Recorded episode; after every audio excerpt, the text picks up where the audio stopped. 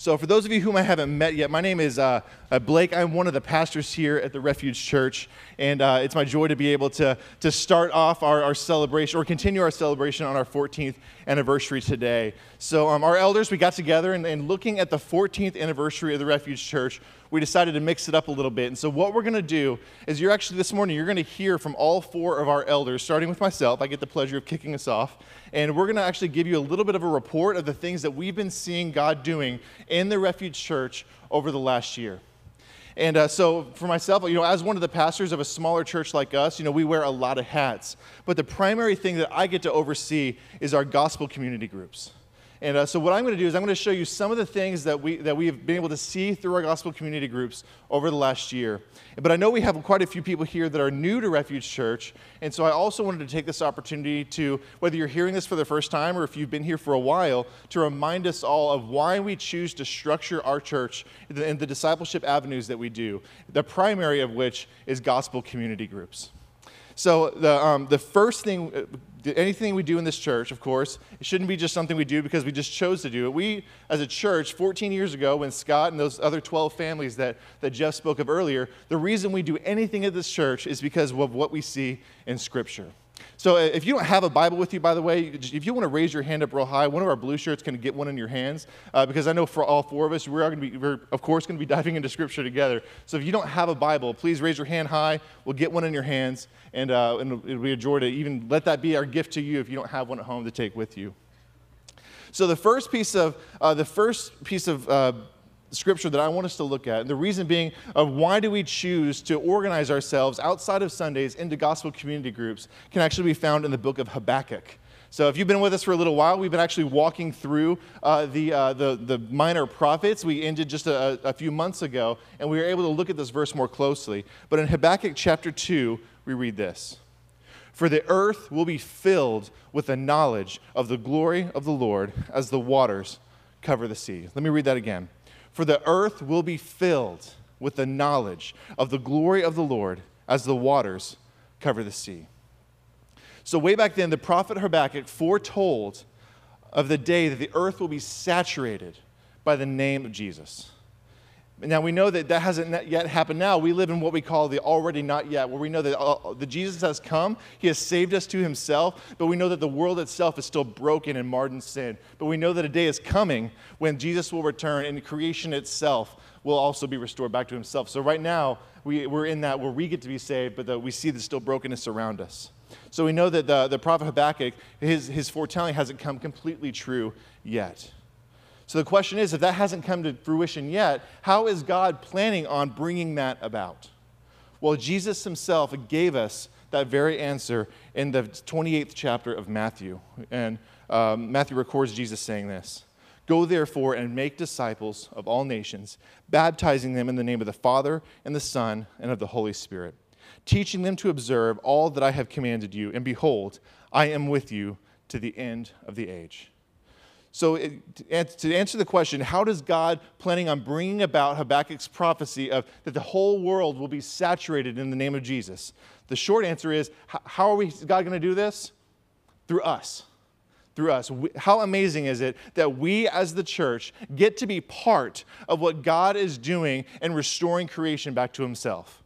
How amazing is that? We don't have to just be watching it from afar, from the sidelines. God is asking us to get in the game, and we get to be part of what He is doing. We get to be some of the instruments that God is using to bring the gospel to people that don't know it yet, restoring people back to Himself. How amazing is that we get to be a part of that work? And it's for this very reason that we have what we call gospel community groups.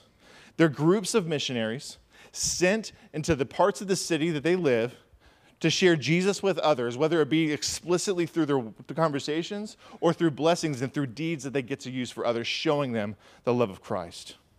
These are the things that our gospel community groups get to do together. So let me show you what this might look like. So right now, this is a, this is a map of, of uh, the, the suburbs of Memphis. And right now, we're all sitting in a gathering room at the Refuge Church in Lakeland, Tennessee, right? So now, but later on, at the end of the service, we're going to ask you a question that we ask you every single Sunday. What is that question? So, what are you? Answer. So, what are you? You're missionaries. And this room is your mission field, correct? I mean, maybe, but no, not primarily, right? This is not primarily your mission field, right? So when we say you are missionaries, what are we implying? What do we expect of you to do? To go. And that's exactly what you are going to do. After we leave today, and maybe you're going to go to the lake for a couple hours later, which I highly recommend you do, but even after that, we are going to be scattered throughout the city as we go and be the missionaries that we say that we are going. So, in, and the nine of these groups do that as a team together. So, here at the Refuge Church, we have nine gospel community groups currently, uh, the, the ninth, which actually launched just a few months ago. And, um, and we go out and go and be the missionaries that we say that we are every single, uh, every single week. This is what we choose to do. And so, uh, so what we're going to do is, um, if you're not part of one of these gospel community groups, I highly recommend that you do that because it's hard to be a missionary on your own. I, I, I want you to show me in the scripture where Jesus ever sent out one person to be a missionary. He always did it as in groups, sending them out. And then, and, and, as even the apostles were going out planting churches, he planted families and planted teams together to go out and be the church together, to be those missionaries that they expect to be. So, what we've seen over this last year of these gospel community groups has been amazing. Uh, we've seen uh, people praying together, praying for one another and for people that they know, people that don't know Jesus yet. We've seen them opening the Bible together and, and learning more about the scriptures. Some people, for the first time, opening the Bible and asking questions they've never been able to ask before because they've never, it's never occurred to them because they've never been, been impacted by the gospel. We've seen uh, they've been caring and serving one another and serving the uh, neighbors around them, some of them who don't even know Jesus. They've been throwing neighborhood parties, allowing neighbors to meet one another for the first time, and allowing uh, themselves to meet people to be able to start understanding their stories so that they can uh, be able to actually find the ways they're able to be a blessing to them. And they've been seeing opportunities to tell others about Jesus because of some of this groundwork that the Lord has been allowing them do, allowing them to do building up to those areas. So our GCs have never been stronger, and we can't wait to see what the Lord does over this next year as our groups continue to grow. And some of them will even multiply. And some of you might even go out and create some of these new gospel community groups as you are a missionary team sent with the good news that Jesus rescues sinners.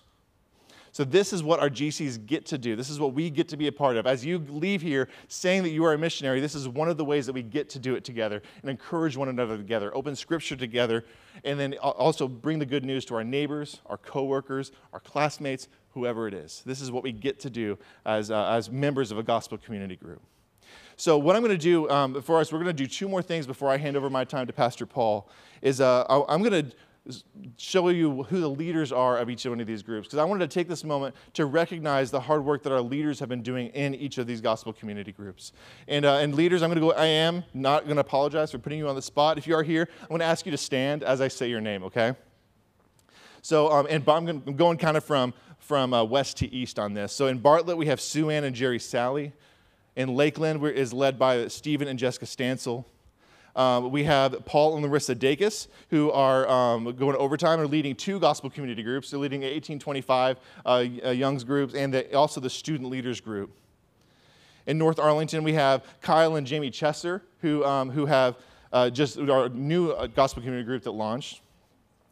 By the way, Jamie loves being center of attention, so everyone look at her right now. Um, GC Genesis, we have Scott and Carol Benjamin. Uh, and if you are new to God, if you're new to a GC, your, their GC is the one that you will join first as you kind of learn what it looks like to, to, to, to be in a gospel community group. In, uh, in Central Arlington, we have Todd and Crystal Jerry, co-led by myself and my wife Sam. In the Hayes Place, we have Dawson and Catherine Stockdale. Both of them are serving in, the kids right now, so I'll, we'll stand up in their place. And then lastly, we have White Oak neighborhood, who are led by Paul and Angie McDade. So uh, can, can we all give them a hand real quick? I know that this makes y'all wildly uncomfortable, but I'm okay with that because you guys deserve, y'all can be seated, okay? Um, but y'all deserve the recognition for, uh, for being willing to raise your hand and to say, I'm willing to lead these groups of missionaries as we continue to baby step forward into the calling that we believe we've been called. So, um, so I wanted to thank you for that. And so, lastly, what we're going to do together is you just recognize and acknowledge that, yes, as a Christian, I am a missionary sent into a mission field. And so I want to close my time before I hand it over to Pastor Paul. And we're all going to pray together about what that mission might look like. And we're going to pray very, very specifically. So we're going to pray for the mission that God, God has called you to. So if you're not sure what that might be, that's okay, because what we're going to do is we're going to start very, very simple. I'm going to give us 30 seconds, and I want you to pray and ask the Spirit to put the name of one person on your heart. Someone that might need to hear the gospel, someone that might not know Jesus yet. And we're going to take 30 seconds of quiet. I want you to ask the Spirit to put the name of one person on your heart, and then I'll bring us back together here in just a moment.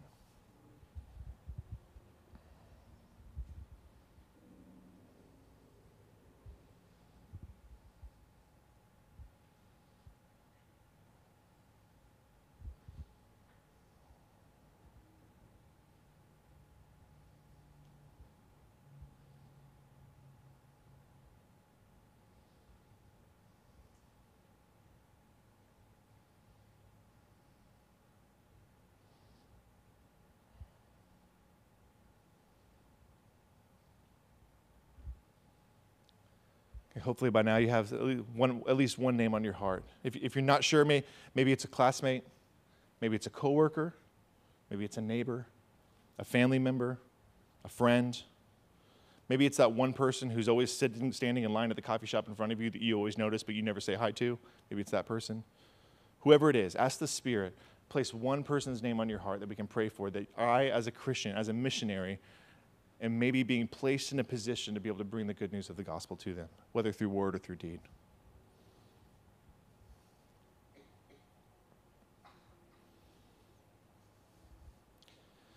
All right, so with this person in mind, let's pray together. And I'm going to lead us through a prayer as we all pray for this person. Or maybe it's a, a small group of people on your, on your heart that the Spirit has graciously given, given you eyes to see. But let me pray for us as we pray for these people that the Lord has put on all of our hearts. Lord, thank you first and foremost for choosing to bring me and us into your family. Thank you for choosing to look at a sinner like me and loving me enough to send your son to die in my place. God, thank you for allowing me to, to even be part of the work that you're doing in the world. You, you didn't have to do that, but you choose in your great pleasure to, to allow us to be a part of this work. So, God, for, for all the names that people have on the front of their minds right now, God, I pray that for opportunities for us to be able to hear more of their story. God, give us the eyes to see the opportunities for us to listen more intently about who they are, where they've come from, what their background is, what, what energizes them, where their pain is, God. A way for us to get to know them more deeply. Let that be true for everyone in this room for this name they have on their mind.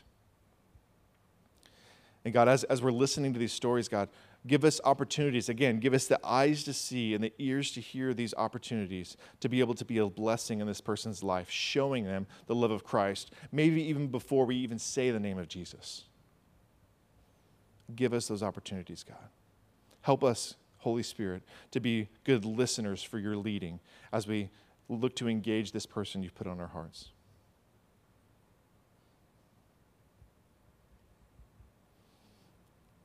God, give us opportunities to, to speak into their life that shows the goodness of you, Lord, that shows the goodness of Jesus and what he's done. God, give us opportunities that, yes, through, through deed and being able to show the love of Christ, but God, give us the opportunity and the boldness to explicitly share the gospel with this person. God, give us the opportunity to do that and show us in real time now's the time. Don't be scared and let us know that you are with us in that, giving us the words to say even in that hour. And God, lastly, we help us to have eyes to see the leading of your, of your Spirit, Lord. And give us the boldness, strip away the fear, the fear, God, this, or whatever it might be holding us back, to be obedient to the call that you are calling us to be as missionaries of your good gospel, Lord again, Lord, thank you for the opportunity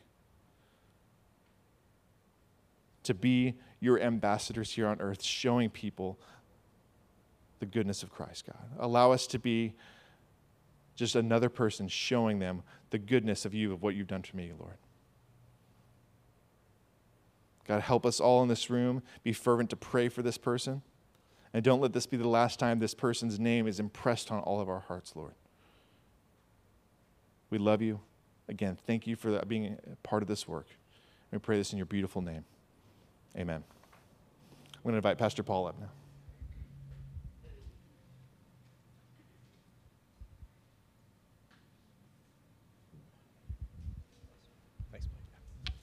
Well, good morning. So last night, uh, so this past week, I was in Washington D.C. and we had um, it was my birthday and my uh, son, my youngest son and I share a birthday, and uh, so we're like we didn't get a chance to do like a big celebration, but we were like, what do we? We were going to take Saturday and uh, to celebrate. And I was like, "What do you want to do?" And we went and we had some fun. And then uh, I don't remember what sparked it, but he he said, "I want to watch Top Gun." And so I was like, "Yeah, that sounds awesome." Top Gun 2 Maverick was great. I was like, "But I remember there was some cursing in that, and so like maybe we should go back to the old, you know, like the 80s. It's going to be better." So because uh, I haven't seen it in a while, you know, but. Uh, wouldn't recommend it for an eight-year-old and a six-year-old, just so you know. But we watched the whole thing.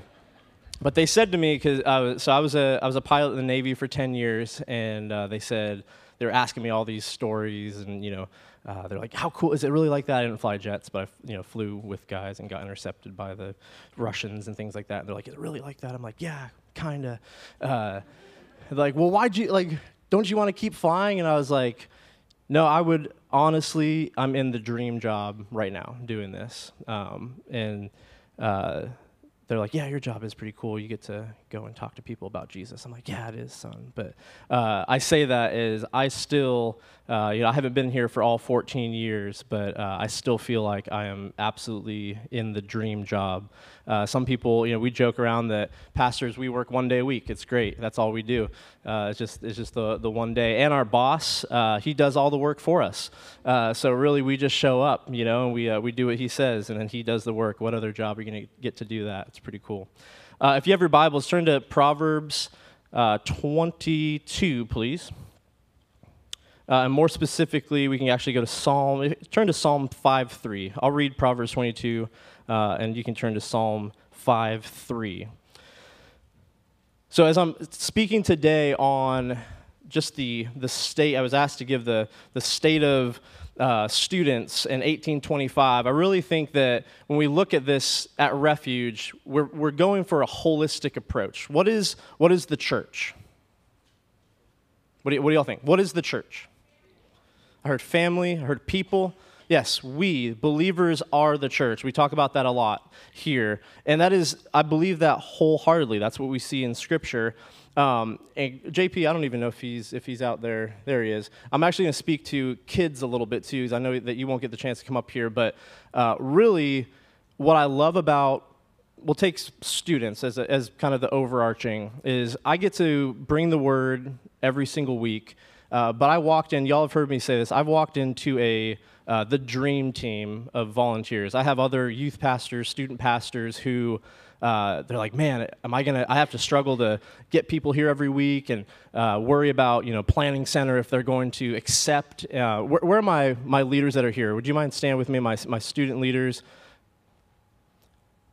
I know, and so here's I'm gonna prove a point here. So these are the ones that are here. There's more that are actually back teaching kids. So actually, yeah, would y'all give them a round of applause right now? So y'all can sit down. So when I say that I've inherited the dream team, if you look at each one of these, they have told me uh, this is their ministry. Like they take ownership in their ministry. And so, not only that, but they're back in kids' ministry. So, from birth to 25, and we're kind of fudging that a little bit to like 27, might be, we might, yeah, might turn into 1830 here soon. But we have, but we have from birth to say, yeah, 30, uh, we have your kids, and we'll say to say to 18 as kids. Um, but if JP could get up here and talk as well, what he would tell you is that every single thing in kids ministry is all based around the gospel. Uh, it is all focused, like Blake said, on Jesus. And where this comes from, this this it, like I said, holistically, not just uh, send your kids on Sunday mornings and get the gospel, and then the rest of the week do what, do what you want. Uh, this starts in the home and it ends in the home. Proverbs 22, uh, verse 6 says, Train up a child in the way he should go. Even when he is old, he will not depart from it. Now, flip with me to Psalm 5:3. This is a good one for all of us. I mean, the whole Bible is good for all of us, but this one that was speaking specifically to children um, or for children. This one I read the other day, And I think this is a good one if you are, just as a side note, if you are struggling to be disciplined in the Word, if you get up and the first thing you do is start scrolling your phone or you get distracted, this is a good verse for you. Uh, verse, uh, Psalm 5, verse 3 says, O Lord, in the morning you hear my voice. In the morning I prepare a sacrifice for you and watch. Two things here. We see discipline and we see watch. So, as in kids' ministry, in student ministry, in 1825, all of these things, this is what we are doing. We are teaching them to be disciplined and to watch. Just watch what God does. Uh, I heard something, uh, like I said, I was in DC, and I heard this at a, at a, just in passing, someone, I don't even know who they were, and they were quoting someone, and they said they didn't know who, who said this, but I love it. It says, uh, God bears the burden, this is what at least I remember of it. God bears the burden of mission so we can participate in the blessing of mission. God bears the burden of mission so we can participate in the blessing of mission. So when, when we come into, so God bearing the burden of mission, we get to participate in this, in this mission. And that starts from kids' ministry all the way up till 18, and then they have to go and make decisions for their own. Some of you are in that season right now where you're about to let go or have just let go of somebody. Um, but this is what it is. This is it is it is all preparing a sacrifice that is giving your first and best to God, and then watching. So now, how does this relate to to student ministry? How does this relate to kids ministry? How does this relate to uh, 1825? We have seen uh, immense fruit from this. And it is not, again, nothing that we here at Refuge have done differently per se. Uh, our aim is to make disciples. Our aim is to stay disciplined and stay faithful and just watch. Watch what God does. And we have seen, I, I think all of us elders can, can testify to this. We have seen even the things like, yes, we see it sometimes Sunday mornings from up here, but just throughout the week, what God uh, is doing in our church and through our church. But again, the church being the people, not the Sunday morning.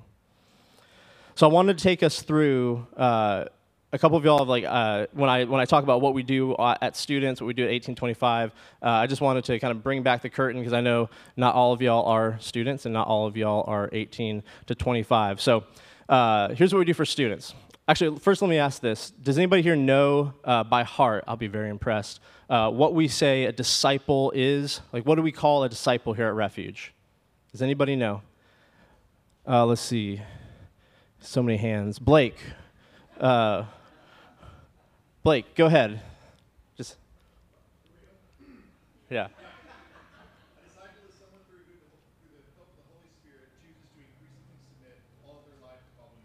Yes. Give him a round of applause. I didn't know if he actually had that.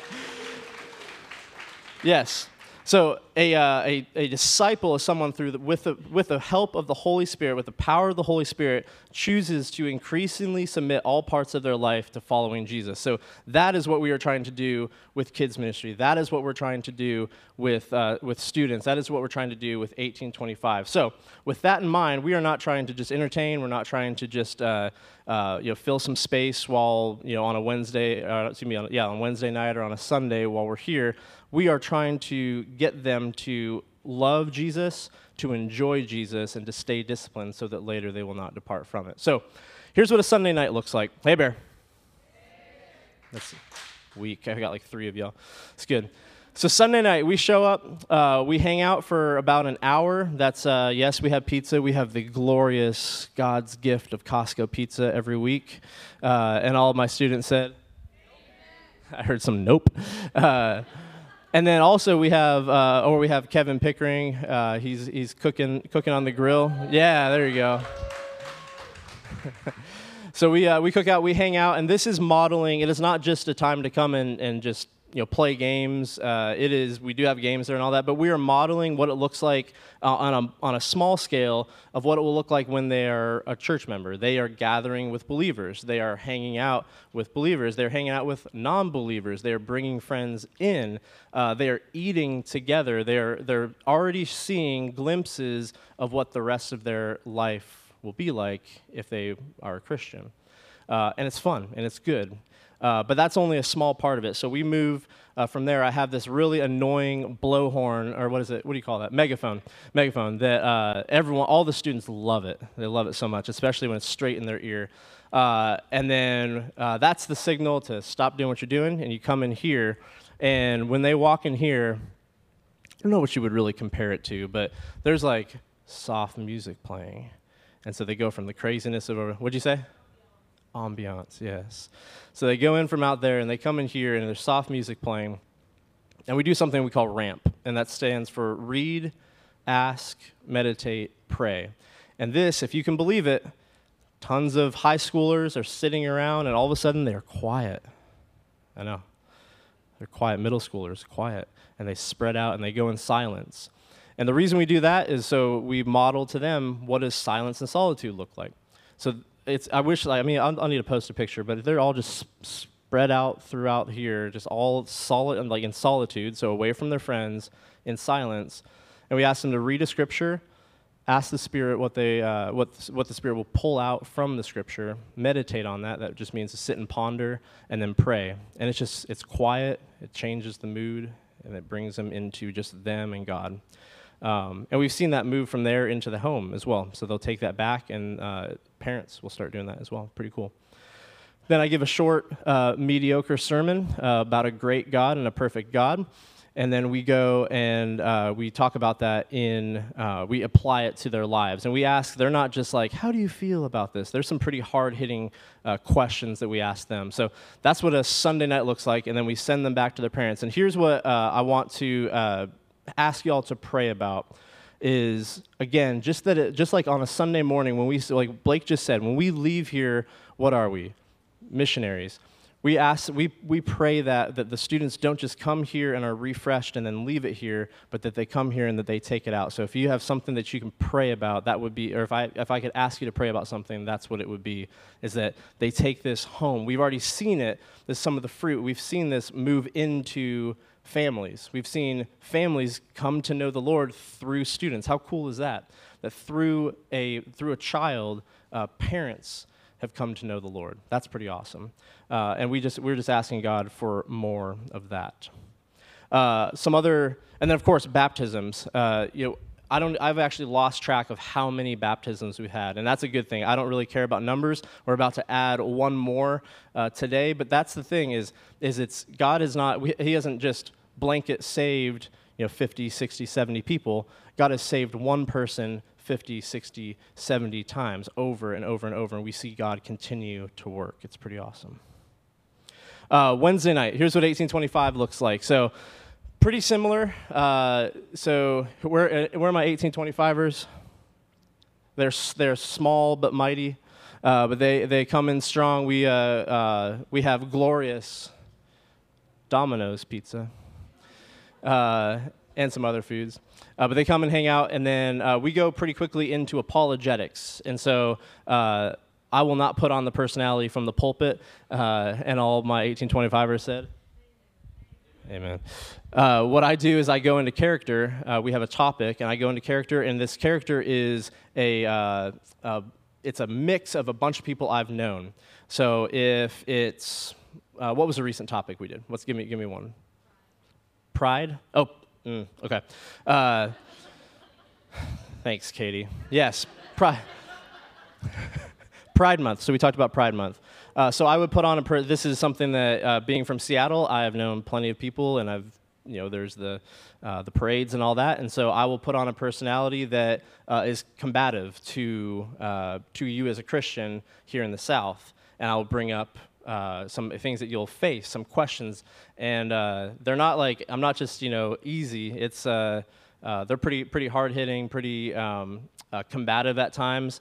what Dina Paul is one, and Paula Dean are, the, are my two characters. I go back and forth, but um, but here's what here's the whole point of it is that it's really cool to see. so they can bring in someone who doesn't know the Lord, and I've actually heard people who have come into 1825 and they're like I actually identify with that person. Like I, I, I have those questions. And they'll be like, that person was my dad or that person was my friend. And so it gives them a chance, a safe environment to talk back and ask, question, ask questions, uh, share the gospel with this person, uh, this fake person, and then uh, sets them up. And then we end in, uh, in ramp as well. So we read, ask, meditate, pray uh, through scripture. So that's what 1825 uh, looks like. Uh, all of that to say, again, we are just so thankful um, for who God is, for what He has done. Uh, we continue to see over and over God saving people. Uh, people who right now, like we celebrate the baptisms, I also, and we also collectively celebrate those who He is still just working in. There's people right now that are in students that are in 1825 uh, that are questioning, and we love that. Uh, because it means you've seen, I mean, how many times have we seen people who have come here for years and years and years and something clicks? And so that's another thing that we're just praying for, praying for and I would ask for your prayers as well, um, that God just opens eyes more. Uh, I want to ask Larissa to come up really briefly uh, as well, just to share. So, so uh, Larissa and I, family, it's you know family ministry. Um, she sees a lot more of the the girls' side of things uh, and I just want to ask if you could share just anything that you've been seeing, like a trend that you've been seeing this past year from student ministry and from uh, 1825 from the girls' side. Okay, he put me on the spot here, so let me think. Um, no, I mean, everything that you said is true. Um, but I also think that probably the only thing you maybe have left out is um, the last year. I think that, you know, we talk about two summers ago, very much a revival that happened in the student ministry. Um, but the last year, I think, has been a year of sanctification for a lot of these kids and seeing where, specifically the girls, because that's who I deal with, seeing where they have started from when we started doing this two years ago to now, and just maturity in the faith and perseverance in their faith. Um, and really going from, I know that Jesus saved me, but I don't know much about the Bible, or I know that Jesus saved me, but I don't know how to tell other people that. And um, just seeing how much they've grown in that area has been the biggest blessing for me. Um, we sit back a lot of times at home and talk about certain kids who I'm like, do you remember when we met them two years ago? And it's not the same person. Um, and again, that's not because of any genuinely anything we have done. Um, it's because of the Lord. Um, and really just watching and feeling like we're in the back seat watching him drive drive the car. We, that's the analogy we use a lot. Um, but and I just want to, I guess, say to piggyback off of you that um, it's a it's a lot to have you know 60 or 70 junior high and high schoolers that we feel somewhat responsible for in their walk of faith. That's a lot of kids. Um, and it would genuinely be impossible without the team that we have and i don't say that as like a blanket statement.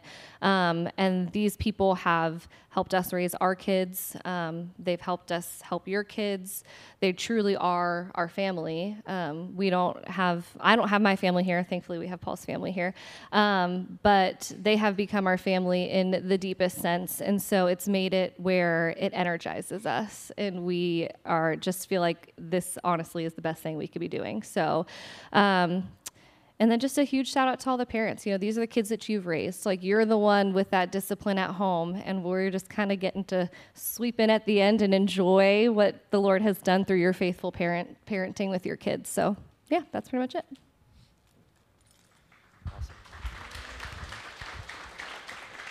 So she stole my last point again, kind of bringing back to, and we didn't plan that, uh, coming back to just parenting. Um, parents, uh, again, like I just said, seeing people who have come to refuge for years and years and years, and then all of a sudden the uh, the Spirit uh, opens eyes. Um, it's a it's a joy to be able to uh, to just come alongside y'all. Um, and I also want to say to the parents here, uh, doesn't have to be with kids. Uh, but our next big focus is going to be on family uh, discipleship. So, uh, yes, send your kids to, to us on Sunday nights. Yes, you know, uh, we want to be send them on Sunday mornings to kids. Uh, but if you have questions about what does discipleship look like in the home, and I don't care if it's if you're have a grown kid that's living with you, or if it's uh, a young, young kid who's not in students, we want to come alongside you uh, as parents. And, uh, and I'm figuring this out as myself, but I've also had other people who have poured into me. And so let's figure it out together. And again, just this holistic, this is the church, we are the church. And so uh, I would love to, uh, to do that alongside of y'all. Uh, let me end in, in prayer, and then I'll hand it over to the new and better Paul. Um, to uh, talk about our favorite topic. So, uh, Lord, we love you. Uh, we just, um, God, I just thank you so much for what you are doing here at the refuge, uh, in students, in kids ministry, in 1825. Um, Lord, we, we only uh, exist another day because of you, and you choose to, uh, to allow us to do this, God. Um, Father, I thank you for this last year. Um, God, all the lives that you have changed. Um, God, I thank you in advance for all the lives that you will change, um, the seeds that, that you've planted, Lord. God, continue to use us. God, I thank you um, for the, the strong team around me. Um, Lord, bless them, uh, encourage them, um, and just strengthen strengthen them, Lord. God, as for the church as a whole, um, Lord, we uh, we need you more than ever, Lord. Continue to humble us. Um, and then God, just uh, we just love to sit and watch what you do. Um, God, we love you. We praise you. Pray this in your Son's name. Amen. Thank you, sir. Man, it's so cool to hear what's going on in gospel communities and students and all of that. Um, but the fun's over. Let's get real here. Hey, my name's Paul McDade. I'm one of the other Paul pastors here. Uh, I've, I've, been in this role for, gosh, I guess going on 10 years or so here. But Angie, my wife Angie and I were part of the launch team. So we've been here all 14 years, and it's been really cool to see what the Lord has done. Uh, and so we're going to talk just a minute about finances, because that's what I know y'all came for. Yeah. I, I was thinking to myself, I think the best, uh, a better title would have been like uh, stewardship. Um, that probably would have been a better way to explain it. But I know finances is not necessarily a pastoral responsibility. I actually took over overseeing it before I became uh, an elder here. Um, and I think really God kind of placed me in this role for two reasons. The, the, first one is because I have the spiritual gift of frugality. Um, the uh, the wife standard version translation of that would be that I'm cheap. Um, if you use one of those Bibles, I know if you guys have one of those. Uh, and the other reason is because of my vocational training, kind of like what Paul said. I've got a really cool background. You know, he was like a pilot. Um, I'm in finance. Um, and specifically, even more exciting, auditing and compliance. Um, so now you know I don't have any friends. Yeah. Uh, but it, I, we have found that it's been helpful to have pastoral oversight in how uh, the church stewards uh, the resources uh, that we've been, that basically God's allowed us to steward uh, and to make sure that, that it aligns with our core values. And our core values being, if you've been in any of our Genesis or discovering our core values, are gospel, community, and mission. Uh, so uh, I'm going to move through these kind of quick. I, I can see y'all nodding off already a little bit, but uh, gospel for us as it relates to stewardship, uh, obviously the gospel is the proclamation of the good news. And so we want to ensure that there are as few barriers or no barriers to the gospel message as possible. Uh, and so that means for us paying for our highly skilled pastors so they can do this full time. Uh, that's really important to us so they can commit. Uh, we're very fortunate to not just have one full time pastor, but to have three. Some churches can't afford one. So we're very, very fortunate in that regard. Um, we've got to pay our bills so you can sit here uh, comfortably. Um, we are, in that way, also very fortunate. Right now, churches are meeting around the world who aren't sitting in air conditioning, who aren't sitting in nice, comfortable chairs like this. And so we don't take that lightly uh, but it, it costs money to do that, and we think uh, that it's worth that. Um, so we, we, we want to do that so we can steward our money well, uh, even if it involves some of these comforts. Uh, we pay for gospel-centered curriculum for our kids. Uh, that costs money. We steward you, you, you who donate to us are help paying for our ministry for our kids, uh, and we take that very important too, making sure our kids are fed constant, constant gospel messages through that curriculum as well. Um, and, and, look, I know churches can go overboard with how they spend money and how they um, maybe sometimes waste money. And so we pray regularly that we are stewarding uh, our resources well uh, and that we are faithful stewards of what God's entrusted us with. Uh, community, your donations help Refuge uh, build community in a lot of different ways uh, in our gospel communities, like what Blake talked about, uh, through training and resources there, uh, but also in the communities around us. Um, we regularly use our resources like our building here to support the Lakeland and Arlington communities, different events that we do here. Um, we support the schools in our community. Uh, we little things like providing meals and breakfast for the teachers to supporting art and music and athletic programs. Um, that's a value for us. It's not necessarily a command, but we think that that's a tool uh, that we can use to, to be in the community so that the church can love people like we are commanded to do, to be the feet. And it gives us opportunities to have those gospel conversations. We've seen fruit there um, just from little things that we do investing in our community. And then the third one, uh, and really important as well, is mission. We use our resources to advance the gospel message, not just here in our communities, but around the world, literally around the world, through the support of like Larry McBee, who's at the Navajo Reservation right now. Uh, we support his ministry out there. Uh, to church plants across the U.S. Uh, and literally around the world. If you've been here the last couple months, you know that we've supported a church planter in the Ukraine. Actually, money that you gave helped him build a church uh, that they're worshiping in right now. He's training people to help him. Uh, and you guys, you guys donated to that, and you're, you're literally making a gospel impact around the world. Uh, and that's really, really awesome. I don't want you to, to miss how big of a deal that is. So let me just say thank you, church. Uh, thank you for one, trusting us, um, and trusting us with your resources.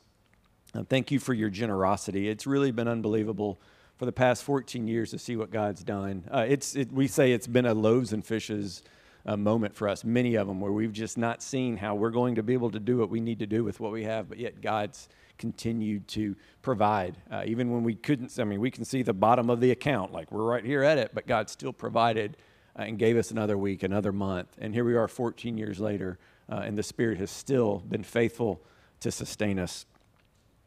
So continue to pray for us, church. Um, continue to pray for your church. Continue to pray for your, your leaders that we would be faithful stewards, that you would be a faithful steward of what you've been given, and that we would as well as a church. Um, and we say this every week, um, but our generosity is our response to the immeasurable riches that we've been given in Christ Jesus we don't give to get, but we give out of response of who we are, who God says we are in Christ Jesus. And it's that generosity uh, that helps us do what we need to do. Um, I'm going to I'm gonna close. If you have your Bible and you want to turn with me to, uh, this is Second Corinthians. Um, this is Second Corinthians chapter 9. Um, and I'm going to read this as a prayer. Uh, this is a, a common passage on giving, but starting in verse 6, and I'm going to read through verse 15, and I'll be done. Paul, writing to the church at Corinth, says this The point is this whoever sows sparingly will also reap sparingly, and whoever sows bountifully will also reap bountifully.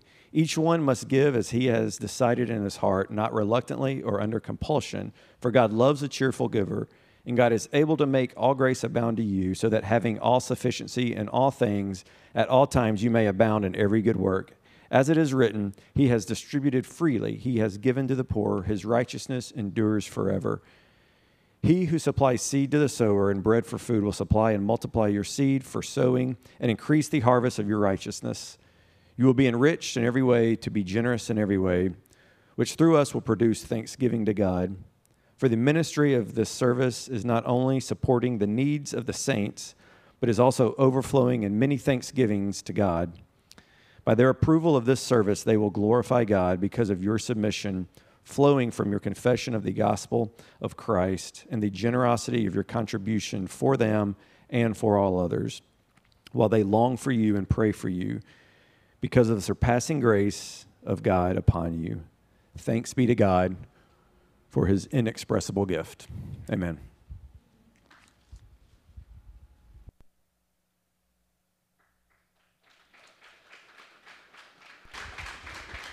Finance has got an applause. All right. Is that for me or you? Oh, no. That was definitely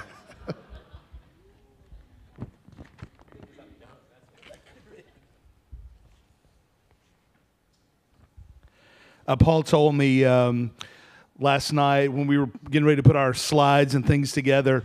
Uh, he said, "I only have two slides, you know, for this coming thing. And I was like, okay, as the finance guy, is that like debits and credits? Is that all you're going to put up there? finance jokes. Hey, um, it is uh, it is good to be here. I, am uh, my, name is Scott Benjamin. For those of you who are new, I am the teaching pastor here. And it's been a, a, glorious thing to be part of this church family for 14 years. Uh, it, it's incredible to see the way that, that, the Lord has sustained us through these years. And uh, just thinking back again, I know we mentioned it, but it's hard to get past it. Just the number of people that have come to know Jesus. That we got to look back at pictures of people's baptisms, of them standing on the stage, just to know that they are eternally changed uh, and God used a bunch of ragtag people in the beginning, like us at Refuge Church, to proclaim the gospel, not to save them, but to proclaim the message of the gospel that Jesus rescues sinners has been just an absolute joy. Um, and so I would. Um, uh, just say uh, be encouraged by that church for sure. Uh, i am i'm going to talk about the pulpit not necessarily about preaching or uh, specific things about preaching but i guess it will be because uh, i, I want to I, I, just want to talk about the pulpit and how we guard the pulpit uh, stringently it's very important to us uh, that people that stand here and proclaim the gospel and, and proclaim a message to you uh, every week uh, do so that meet biblical qualifications and follow the scriptures as they preach. Uh, you, will notice that we don't do a lot of topical preaching at Refuge, a very, very limited amount of topical preaching because we believe that, to, that, that the preaching should come straight from the text. You don't need, necessarily need to know what I know or what I've kind of craftily come up with in my head, but we need to, you need someone to stand in the pulpit and preach straight from the scriptures uh, because the, the scriptures are the word breathed from uh, the, the absolute God of the universe. And so uh, we, uh, we guard the pulpit and the podium uh, very cautiously uh, and very stringently. We also, uh, and, and in that, we're guarding doctrine. We're guarding doctrine that you are learning and are hearing and are taking in each week. So it not only happens at the pulpit, it happens on the stage behind us with our band.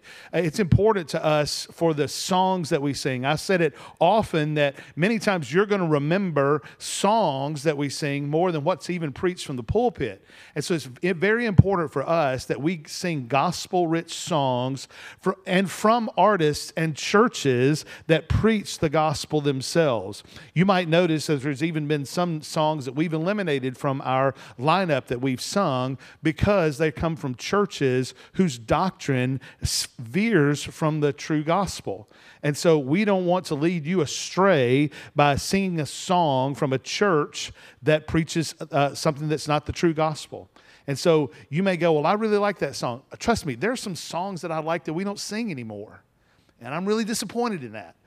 Uh, be, but it's more important to me, and I hope it's more important to you, uh, that we again are pointing you in the direction of a, um, a gospel saturated people that even create this content. Uh, it's important to us that we say the name of Jesus from the pulpit. Um, I spoke yesterday at a, a men's breakfast uh, that uh, a guy is putting together, and, and some preachers and pastors from around the uh, uh from around the area have spoken at this breakfast. And uh, I, I, told our elders, I said, I'm going to make the distinction between God and Jesus, God the Father and Jesus, because many times if we only say God, if I only say God, that can mean a lot of different things to a lot of different people.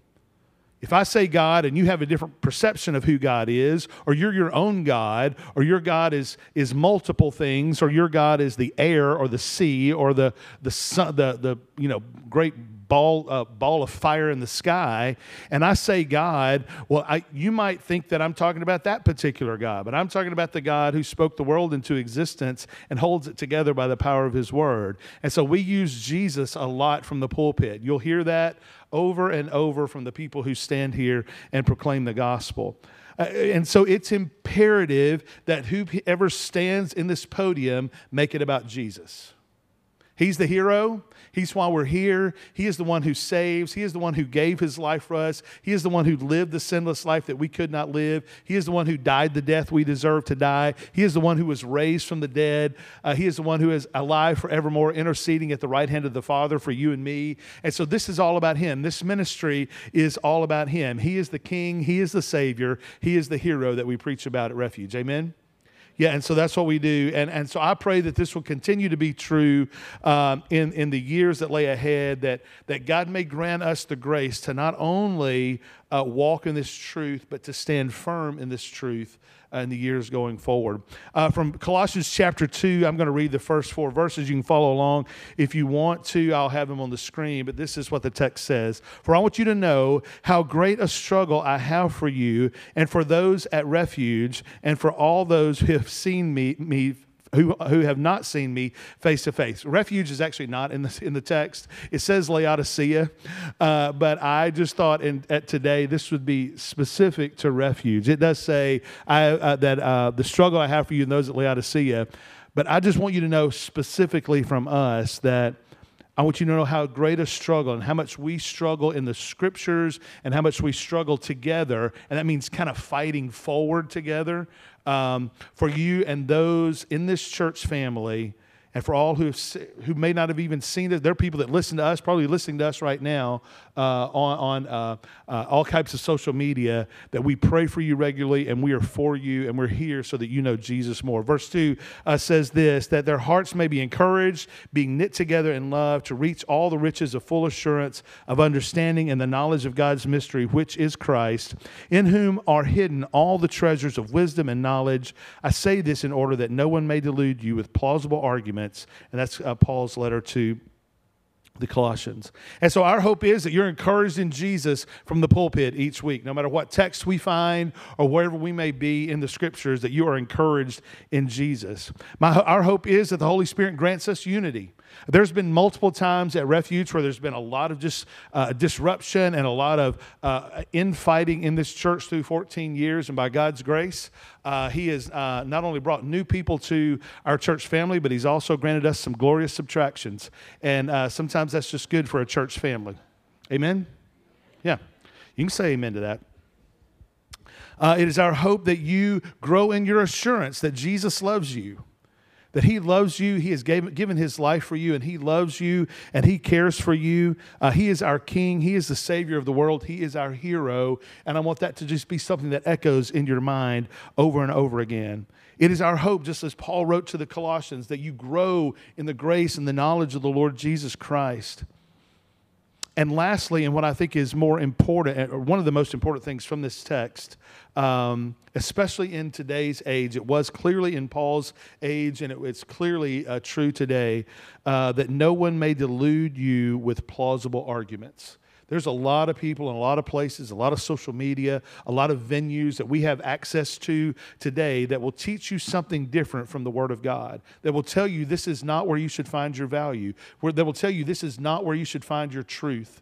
And I don't want you to be uh, fooled. I don't want you to be uh, drawn in a different direction. I don't want you to be uh, led down a wrong pathway uh, that teaches you something contrary to the Word of God. And so always check what you believe is true.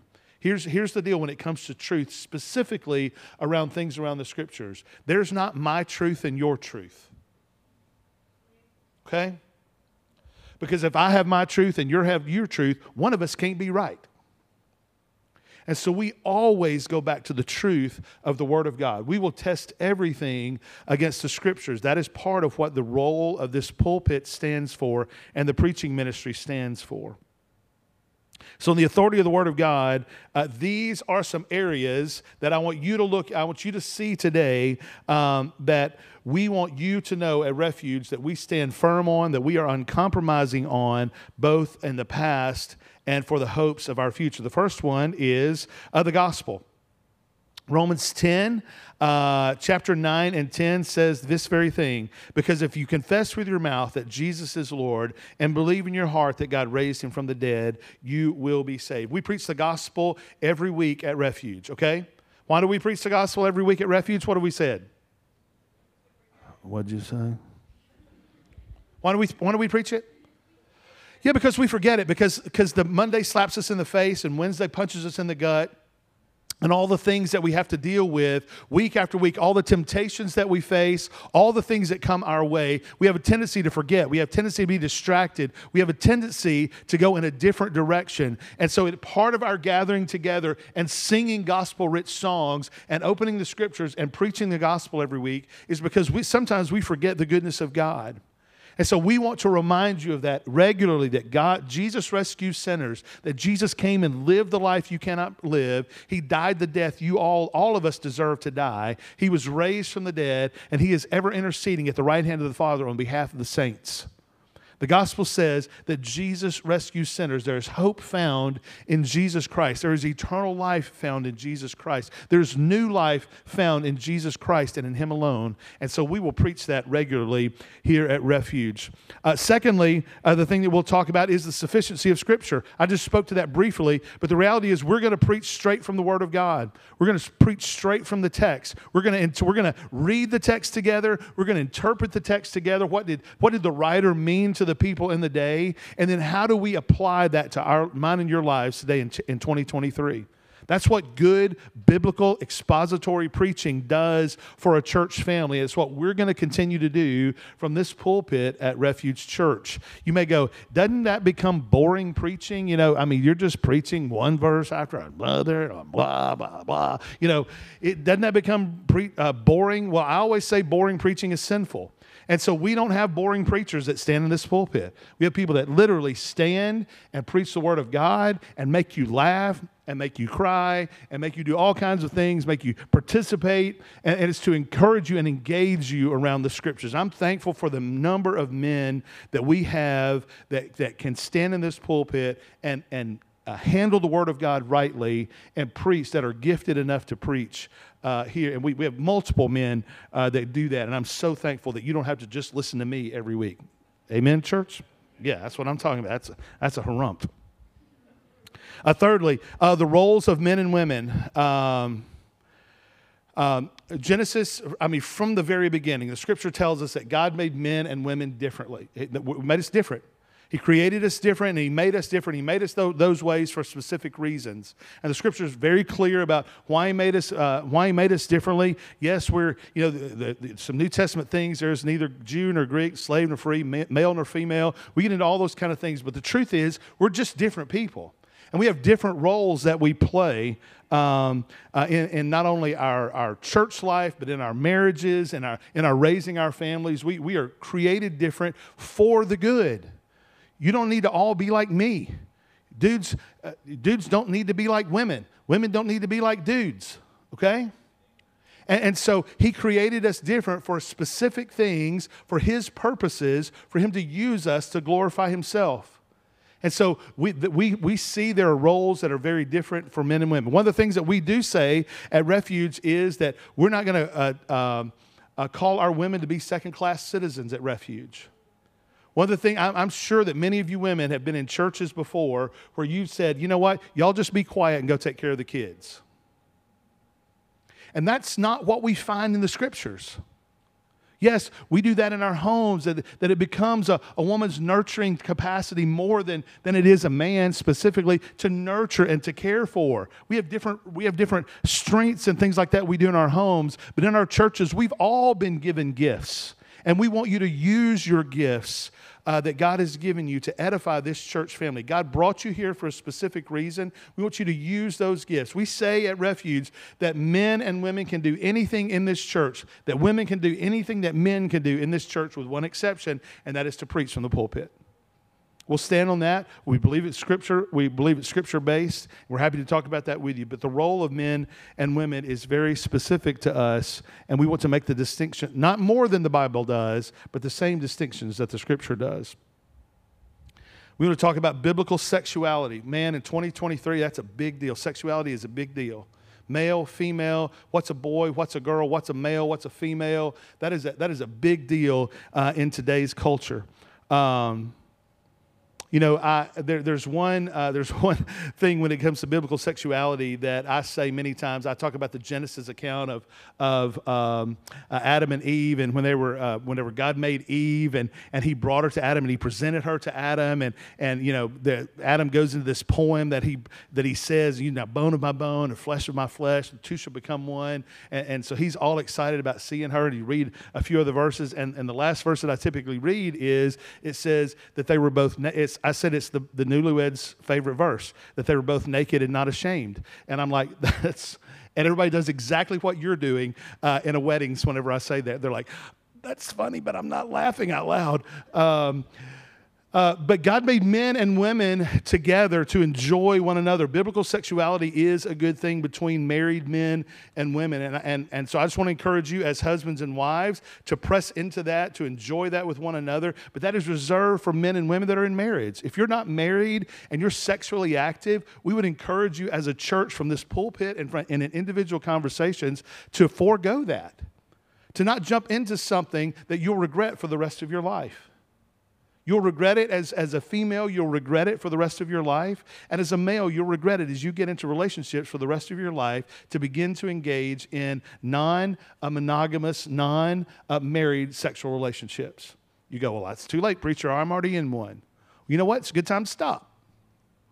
Good time to go, man, I don't know how to stop. Man, ask us. We're not going to shame you. We're not going to point our, wag our finger at you, but we're going to encourage you and help you to put those things to death in you and to live a life that is pleasing to the Lord. Um, and we just encourage you to ask for help if you need that. Uh, Jesus is very clear in biblical sexuality again that marriage is between a man and a woman. Um, and here's what we know that what God creates, Satan always tries to pervert. He always tries to take it and do something with it and twist it into something else. We see that from the, from the garden account in Genesis chapter 3. And he'll question right away Did God really say that? Do you think God really wants to deprive you of that sexual uh, activity with your boyfriend or girlfriend? Do you think God wants you to, to, uh, to uh, uh, live in that uh, husband wife relationship in the way the Bible describes? Isn't that putting you down, wife? Don't, shouldn't you rise up and, and, and you assert your authority within your own home? I'm telling you, we have an enemy that wants to pervert what the scriptures teach. We, I'll tell you, from this pulpit, will always tr- preach straight from the scriptures. It may make you mad, and we'll just tell you to get glad in the same breeches you got mad in. This is not what we say, but we're just telling you what the scriptures say. Amen? Okay. That was half hearted, but I'll give it to you. And There, thank you. Next, the Holy Spirit. Because you know what? Here's the deal Holy Spirit's the one that does the work. I can't talk you into anything, I can't talk you out of anything. The Holy Spirit is the one who is at work in and among us. He is the one who is at work in and among us to change us, to awaken us to the gospel, to convict us of our sin, of righteousness and judgment. I can say anything I want to. I can, I can, I can uh, bloviate up here all that I want to, but the reality is none of you will hear it. None of you will choose to change. None of you will choose to do anything different until the Holy Spirit does something in your own heart. And so we pray regularly. I pray regularly as I'm coming to preach that the Holy Spirit will take the words that God has given me to stand and preach and say, and He will apply it to your life specifically into how He wants you to apply it into your life. So nothing happens unless the Holy Spirit uh, is at work. Jesus said, I mean, you would think that it would be cool for Jesus to just have stayed here. But Jesus said, it's better that I go away and I'm going to send the helper to be with you. And so when Jesus went away, he, he uh, we read about this in the beginning of Acts whenever we started preaching through our Acts series, that the Holy Spirit uh, uh, came down and, and he rested on people and he gave people power and he filled people with the Holy with, with the Holy Spirit. And so if you're a follower of Jesus, you are filled with the Holy Spirit, and the Holy Spirit is the one who teaches you and guides you into all truth.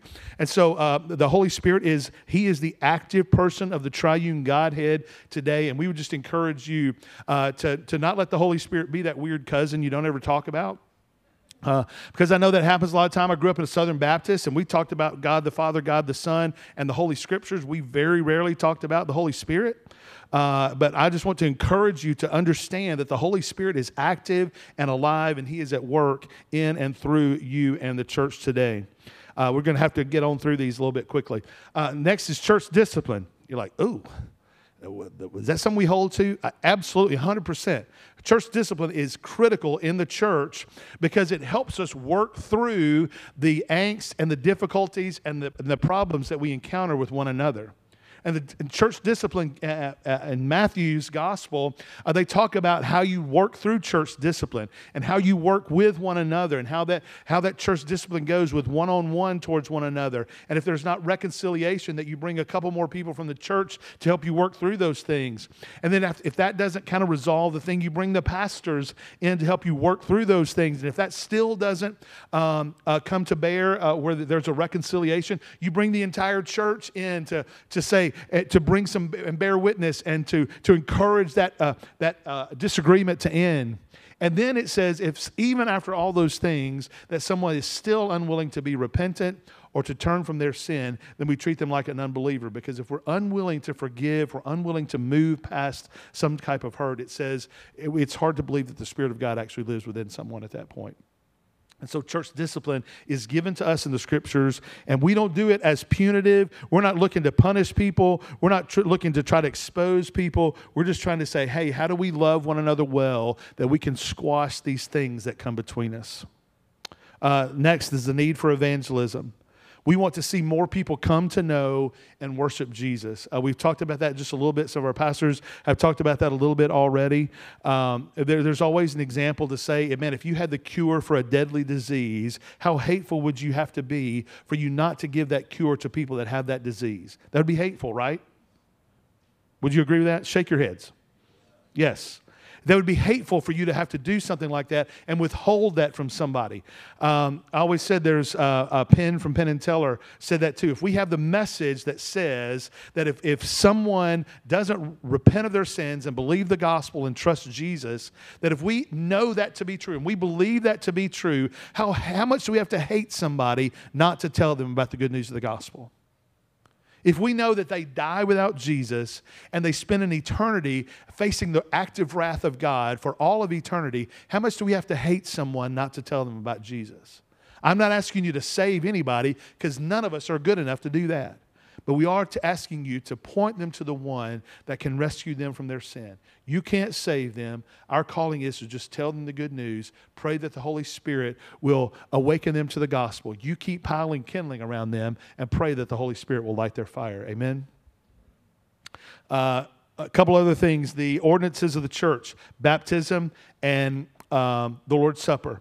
One, we practice uh, communion, the Lord's Supper, every week at Refuge because we, uh, we say that we forget the good news of the gospel. And so we hear it every week and we take a tangible thing that Jesus left with his disciples every week and we observe communion together. It's a taste and to see and remember that it cost Jesus his blood, it cost Jesus his bodily sacrifice on a cross to forgive us of our sins. And we practice that regularly at Refuge. We would encourage you to, to participate in that and not to do it in just some rote motion where you're just going through the motions, but to say this is something that is a tangible expression of remembering Jesus literally hanging on a cross, his blood literally spilling out of him, and that his blood to literally is the one that covers our sin debt. So we practice that, and then baptism. Uh, we believe baptism should follow your conversion. If you are part of Refuge, we would say, hey, man, we want you, after you've become a Christian, to publicly declare that. And that's what we're going to do in just a moment, is to publicly declare Addie's following Jesus, and she's going to be baptized. She's going to go under the water, which signifies her dying to her old self. She'll be raised up out of the water to signify that she is a new creation in Christ Jesus.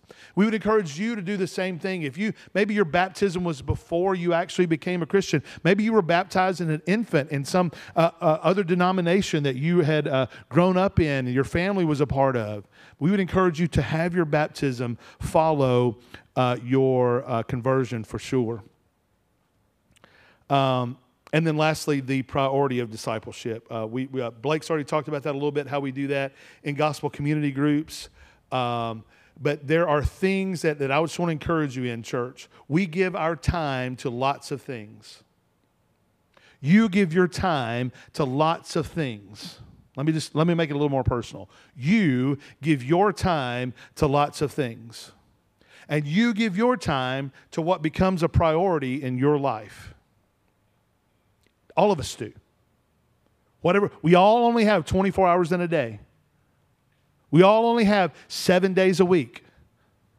And so you and I give our time to what becomes a priority in our life.